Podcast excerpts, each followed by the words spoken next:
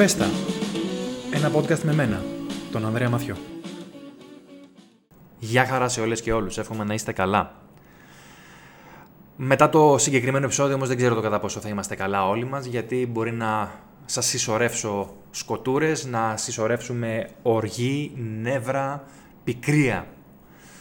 Α, αναφέρομαι στην, α, στην αποτρόπαια, στην, στην απάνθρωπη δολοφονία του μικρού Ανδρέα στην Κυψέλη από τον πατριό του εντός πολλών εισαγωγικών και από την μητέρα του εντός τρομακτικά πολλών εισαγωγικών που από τότε που έμαθα το τι έχει γίνει και μαθαίνω και καθημερινά λεπτομέρειες από το newsfeed μου πραγματικά κλείνω το, το newsfeed γιατί δεν μπορώ να δεχθώ άλλες πληροφορίες.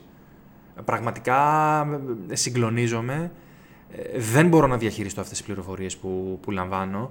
Ε, νιώθω απίστευτη στεναχώρια, πραγματικά βουρκώνω για αυτό το παιδάκι και να σας πω από τότε που γίνε και εγώ πατέρας πραγματικά νιώθω πολύ μεγαλύτερη ευαισθησία σε ό,τι έχει να κάνει με το παιδί και με την υγεία του γενικότερα ε, από πριν. Πάντοτε ήμουν ευαίσθητος ε, και ένιωθα ευαισθησία για τον αδύναμο, είτε ο αδύναμος ήταν ηλικιωμένος, είτε ήταν ανήμπορος, είτε ήταν μωρό παιδί, είτε οτιδήποτε, είτε οποιοδήποτε. Αλλά ειδικά από τότε που κράτησα το παιδί μου πρώτη φορά στην αγκαλιά μου, έχει αλλάξει αυτό το πράγμα πολύ περισσότερο. Έχει πάει σε, μια, σε ένα τελείως διαφορετικό επίπεδο. Ε, γνωρίζετε λίγο πολύ την ιστορία. Ε, ένας πατριός από την Πολωνία. δεν αποδίδω στην χώρα ή στην, στον όρο Πολωνός, στον χαρακτηρισμό Πολωνός, εγκληματικά στοιχεία. Απλώς δεν γνωρίζω το όνομα αυτού του συγκεκριμένου ανθρώπου εντός πολλών εισαγωγικών, οπότε θα είναι από εδώ και πέρα ο Πολωνός. Αυτός λοιπόν ο πατριός σκότωσε το, το παιδί του, μένανε σε ένα δώμα σε μία από αυτές τις κλασικές οδούς της Κυψέλης, αυτά τα κλασικά νησιώτικα στενάκια, όπως τα λέω, που έχουν ε, ονομασίες από νησάκια, κυρίως αγιοπελαγίτικα. Και σε ένα δώμα, σε μια από αυτές τις παλιές κλασικές πολυκατοικίες της Κυψέλης, των Πατησίων, του κέντρου γενικότερα, υπήρχε ένα δώμα, το οποίο ήταν η τελευταία κατοικία αυτού του μικρού παιδιού, ε, ντυμένο γύρω-γύρω από, με μουσαμάδες και ταινίες και σεντόνια κτλ. έτσι ώστε να μην μπορεί να βλέπει κανείς τι γίνεται μέσα σε αυτό το σπίτι και γενικότερα έχετε το νου σας. Όταν βλέπετε σπίτια και δεν βλέπετε κίνηση, δεν βλέπετε ανθρώπους να μπαίνουν βγαίνουν, δεν λέω κάθε, κάθε μέρα ή κάθε ώρα, λέω όταν βλέπετε κάτι το ύποπτο. Έτσι, κάτι πέραν από το normal. Δηλαδή δεν είναι δυνατόν αν δεν είσαι, σε κατοίκον εγκλισμό να μην βγεις έστω μία φορά από το σπίτι σου, να πας να πάρεις τσιγάρα, να πας να πάρεις ένα καφέ ή να κάνεις 5 μέρες και 6 μέρες και 10 μέρες να βγεις, ή αν βλέπεις πατζούρια να μην ανοίγουν. Έτσι, οι σκυλιά να γαυγίζουν, οι μουσαμάδες ακίνητους. Καλό είναι να έχουμε το νου μας. Δεν λέω να γίνουμε. Δεν προτρέπω κανέναν στο να γίνει ματάκιας, αλλά ας έχουμε γενικά λιγάκι το μυαλό μας. Δεν, δεν, α, α, δεν βλάπτει. Ένα παιδάκι λοιπόν ήταν παιδάκι και μπορεί να κάνει λίγη φασαρία και μπορεί να κάνει μια ζημιά ή μπορεί να πίναγε και να πήγε να πάρει φαγητό από το τραπέζι του πατριού ή μπορεί να πήγε να διώξει από το τραπέζι την πρέζα που παίρνει ο πατριός και επειδή τσαντίστηκε αυτός ο άντρακλας, ο ωραίος, ο σοβαρός, ο, ο μάγκας, ο βαρύς, του σπάσε τα δάχτυλα. Η μάνα δεν καταλάβαινε τίποτα, έπαιζε video games, μην παρεξηγείτε. Και είναι λογικό να τιμωρήσεις ένα παιδί σπάζοντάς του τα δάχτυλα, δεν είναι λογικό; Πόσες φορές το έχουμε κάνει εμείς, να σπάμε δάχτυλα σπάμε χέρια όταν κάποιο παιδί είναι απλά παιδί; Πολύ λογικό.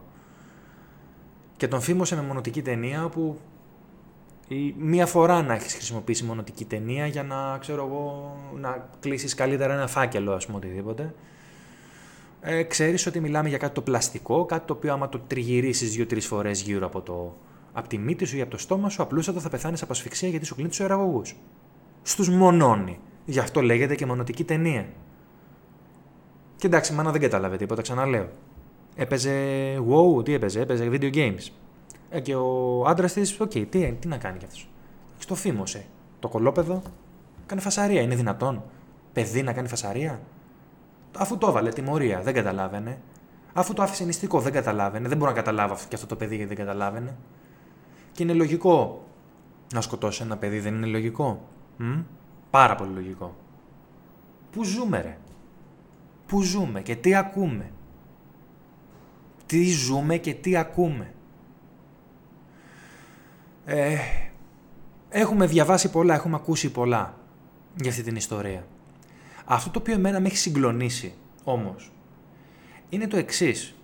Μαθαίνουμε ότι η μητέρα του παιδιού αυτού α, αποτελεί υποκείμενο κακοποίησης. Στα 15 της σκιοφορούσε. Και έπεσε το χαμόγελο του παιδιού πάνω της για να τη σώσει. Ή κάποιος άλλος φορέας. Έχω την αίσθηση όμως το χαμόγελο του παιδιού. Μαθαίνω επίσης ότι το πρώτο της το παιδί, το κοριτσάκι της, κατόπιν καταγγελιών, κατόπιν δεν μπορώ να γνωρίζω τι νομικές ενέργειες έλαβαν χώρα, αλλά το κορίτσι αυτό στάθηκε τυχερό μέσα στην ατυχία του και απομακρύνθηκε από την οικογενειακή του αιστεία και δόθηκε σε μια οικογένεια ανάδοχη. Πράγμα το οποίο σημαίνει ότι για να δοθεί ένα παιδί σε ανάδοχη οικογένεια, όχι να υιοθετηθεί σε ανάδοχη οικογένεια. Δηλαδή, πάω να μείνω λίγο κάπου αλλού, γιατί εδώ πέρα το κλίμα δεν με σηκώνει ή το κλίμα εδώ είναι δυσάρεστο ή εδώ πέρα κινδυνεύω. Και βλέποντας και κάνοντας στην πορεία. Αυτό το παιδάκι λοιπόν τη γλίτωσε και πήγε σε μια ανάδοχη οικογένεια. Μαθαίνω λοιπόν επίσης ότι το παιδάκι αυτό έλεγε στους αναδόχους του ότι ξέρετε κάτι, φοβάμαι και αγωνιώ για τον αδερφό μου. Γιατί ο αδερφός μου ζει σε αυτό το σπίτι από το οποίο εγώ σηκώθηκα και έφυγα. Και διαβάζω ότι το έλεγε και στο σχολείο του ότι εγώ φοβάμαι και τρέμω για την υγεία και για την κατάσταση του παιδιού, του αδερφού μου, που είναι πιτσιρικάκι, γιατί εγώ κακοποιήθηκα. Άρα με το φτωχό μου το παιδικό το μυαλό έχω μία έστω από χρώσα ένδειξη, να το θέσω ευγενικά, ότι μπορεί το, το παιδάκι αυτό, ο αδερφός μου, ο μικρούλης, να, να κινδυνεύει γι' αυτός εξίσου. Θέλω να ρωτήσω τους κοινωνικούς λειτουργούς και τους δικαστικούς λειτουργούς που πήγανε σε αυτό το σπίτι και απομακρύνανε το πρώτο το παιδί από εκείνο το σπίτι. Το απομακρύνανε. Γιατί θεώρησαν ότι το σπίτι αυτό είναι επικίνδυνο. Κοιμάστε. Ρε. Ήρεμοι τα βράδια. Κοιμάστε ρε. Ήρεμοι τα βράδια. Φυλάτε τα παιδιά σας στο μέτωπο. Τα βράδια ρε. Είναι κράτος αυτό ρε. Είναι κράτος αυτό που μου βάζει στο, ταμείο, το, στο, το χέρι στο ταμείο κάθε χρόνο το 30% του κέρδους που σάμπος και το δουλέψαμε μαζί για να υπάρχουν δομές και δεν υπάρχει τίποτα. Βάλτε ρε ένα λαμπάκι κόκκινο απ' έξω, τουλάχιστον να ξέρουμε με ποιους έχουμε να κάνουμε. Με κάθε σεβασμό στα εκδιδόμενα πρόσωπα. Γιατί εκεί πέρα, σε αυτά τα σπίτια με τα κόκκινα τα λαμπάκια απ' έξω, υπάρχει οργάνωση. Σε τέτοιο σπιτάκι δεν θα λείψει ούτε μισό ευρώ. Δεν θα φύγει ούτε σαπουνάκι από εκεί μέσα αν δεν υπάρξει ενημέρωση και αν δεν υπάρξει καταγραφή. Θα θέλατε να την έχετε, την οργάνωση αυτών των ανθρώπων εκεί μέσα. Τι είστε εσείς; Τι ανευ... ευθυνοανεύθυνοι είσαστε; Είναι δυνατόν, ρε, να πηγαίνετε σε ένα σπίτι να απομακρύνετε το ένα το παιδί γιατί θεωρείτε το οικογενειακό περιβάλλον ανθυγιεινό, επικίνδυνο, όπως το χαρακτηρίσατε και να αφήνετε το άλλο το παιδί, το μικρότερο εκεί μέσα. Δηλαδή υπάρχει παραμικρή πιθανότητα στο ένα το παιδί να του συμπεριφέρονταν σαν να είναι ε, το τελευταίο χαμίνι των Αθηνών και στο άλλο το παιδί να του συμπεριφέρονται σαν να είναι ο χάρη του Μπάκιγχαμ.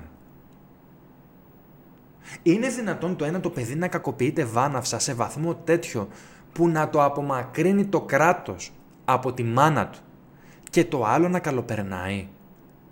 Και εσείς βρίσκεστε ακόμα στη δουλειά σας, δηλαδή αν εγώ δω κάτι αύριο θα πρέπει να πάρω εσάς το τηλέφωνο για να σώσετε μια κατάσταση; Φου δεν μπορείτε. Κατά τεκμήριο δεν μπορείτε.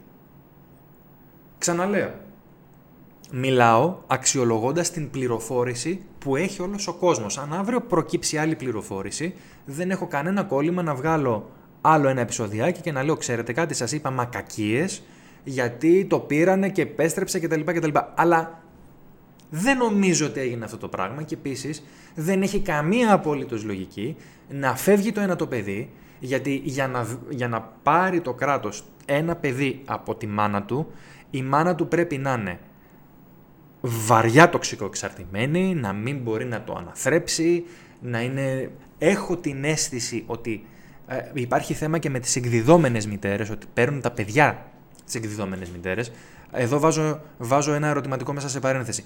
Αλλά πρέπει να είναι περιπτώσεις οι οποίες πραγματικά υπάρχει μια αντικειμενική τέλος πάντων ας πούμε δυσκολία, υπάρχει αντικειμενικός κίνδυνος, υπάρχει κάτι το οποίο λες είναι στραβό εδώ το κλίμα για να μεγαλώνει ένα μωρό παιδί.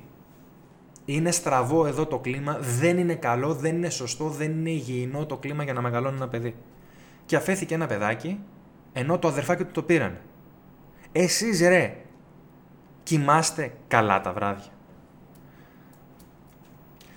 Δεν θα κάτσω να πω για τον ε, πατέρα του παιδιού, τον, όχι τον πατριό, τον πατέρα, όπου πήρε τηλέφωνο και βγήκε στα μίντια και έλεγε εγώ θα έρθω στην Ελλάδα και θα τον σφάξω αυτόν και θα τον σκοτώσω.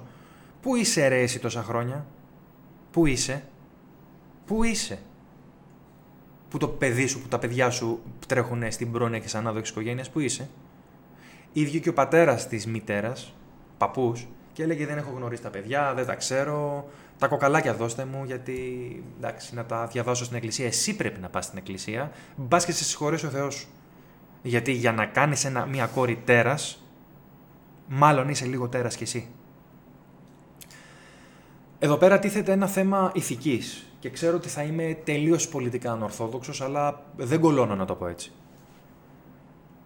Ποια είναι η ποινή για αυτούς τους ανθρώπους; Ή μάλλον γιατί ένα μέρος των φόρων μου να πηγαίνει στις φυλακές για να ταΐζουν αυτό τον αλήτη και αυτή τη μάνα; Γιατί να τους ταΐζω εγώ αυτούς; Δεν, δεν θέλω να τους ταΐζω εγώ αυτούς. Αυτοί οι άνθρωποι θεωρείται ότι έχουν... Α, ε, θα επιδεικνύει ίχνος μεταμέλειας αν δεν τους μπαγλαρώνανε στην αστυνομία. Ή αν δεν τους κάρφωνε κάποιος που μπορεί να τα χαλάσανε στη μοιρασιά πρέζας ή μπορεί να τα χαλάσανε σε χρωστούμενα κτλ. Και, και αυτός πάνω στη μέθη του είχε γυρίσει και είχε πει ότι σου λατσάρεις όλη την Αθήνα μέσα με μια εργαλειοθήκη με κόκαλα παιδιού μέσα. Με κόκαλα παιδιού. Δηλαδή ο τύπος. Μιλάμε για έναν άνθρωπο άρρωστο. Για σχιζοφρένεια μιλάμε εδώ πέρα. Υπάρχει ε, να καθίσουμε να, να αρχίσουμε αυτά τα νερόβραστα του ευρωπαϊκού κεκτημένου ε, όλοι έχουμε δικαίωμα στη δεύτερη ευκαιρία και όλοι οι άνθρωποι μπορεί να αλλάξουμε και να γίνουμε ενεργά και ε, ωφέλιμα μέλη στην κοινωνία μας. Ποιοι; Για ποια δεύτερη ευκαιρία μιλάμε σε αυτούς τους ανθρώπους; Α, αυτός ο, ο, ο πατριός δεν είχε δεύτερη ευκαιρία, είχε και τρίτη, είχε και τέταρτη, είχε και πέμπτη. Είχε κάμποσα χρόνια ευκαιρίες όταν έθαβε το παιδί σε μια τσιμεντένια σαρκοφάγου πάνω σε ένα δώμα όταν έπαιρνε τα κόκαλα και τα βάζε σε μια εργαλειοθήκη, όταν γυρνούσε όλη την Αθήνα με αυτήν την εργαλειοθήκη, κάποια στιγμή ένας άνθρωπος, έστω και με αυτήν την ιδιοσυγκρασία, έστω και με αυτό το χαρακτήρα, έστω και με αυτήν την ηθική εντός πολλών εισαγωγικών, θα έπρεπε ρε παιδί μου να σπάσει και να πει, να πάει στην αστυνομία με την εργαλειοθήκη και να πει, ξέρετε κάτι, μέσα στην α, θολούρα των ναρκωτικών, και πάνω σε ένα καυγά και στην κακή στιγμή έκανα αυτό, ορίστε τα χεράκια μου, πηγαίνετε με, στην, πηγαίνετε με στη φυλακή αμέσως. Αυτός ο άνθρωπος είχε πολλές ημέρες ευκαιριών, πολλές βραδιές ευκαιριών, απλούστατα δεν ήθελε να πληρώσει για το έγκλημα. Και είναι ένας άνθρωπος ο οποίος δείχνει αδίστακτος ότι μπορεί να κάνει το οτιδήποτε για να ξεφύγει, για να ξεπλύνει το τομάρι του γιατί εγώ αυτούς τους ανθρώπους να τους πληρώνω μέσα στη φυλακή; Δεν το καταλαβαίνω.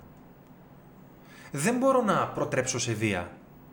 Δεν μπορώ και δεν έχω καμία δύναμη να μιλήσω για τη θανατική ποινή, γιατί δεν, ξαναλέω, δεν έχω γεννηθεί Θεός για να μπορώ να δίνω και να παίρνω ψυχές και ζωές. Αλλά άνθρωποι οι οποίοι δεν μπορούν να μεταμελήσουν, άνθρωποι οι οποίοι δεν έχουν κανένα περιθώριο να αλλάξουν, άνθρωποι οι οποίοι έχουν, κάνει, έχουν πειράξει παιδιά, έχουν σκοτώσει παιδιά, έχουν βιάσει παιδιά. Γιατί να, γιατί να παλεύει ένα κράτος να σου σοφρονήσει; Δεν ξέρω. Ποια είναι η λύση; Ε, δεν, ξέρω, δεν ξέρω και αν είναι και η θανατική ποινή. Γιατί είναι μια εύκολη διέξοδος. Μπορεί να είναι μια εύκολη διέξοδος. Δεν μπορώ να ξέρω ποια είναι. Υπάρχουν άνθρωποι της νομικής επιστήμης, λαμπροί, λαμπρά μυαλά, σε όλο τον πλανήτη και αυτό πρέπει να το σκεφτούν. Γιατί πρέπει κάπου να γαλινεύει και η ψυχή του θύματος να, και να αισθάνονται και αυτοί που μένουν πίσω μία στοιχειώδη δικαίωση ότι τουλάχιστον αυτός που προκάλεσε στο βλαστάρι τους ή στον άνθρωπό τους κακό, ανέτεια, απρόκλητα, βασανίζεται και θα βασανίζεται. Και δεν είναι η φυλακή ή το σύστημα της φυλακής, κάτι τέτοιο. Δεν ξέρω. Δεν μπορώ να ξέρω. Αυτό που ξέρω είναι μία φράση που λέω συνέχεια. Πρόσεξε το παιδί. Είναι το μέλλον. Πρόσεξε το μέλλον για να μπορείς να προσέξεις το παιδί και πρόσεχε το παιδί για να μπορείς να έχεις μέλλον. Αυτά τα πολύ λίγα.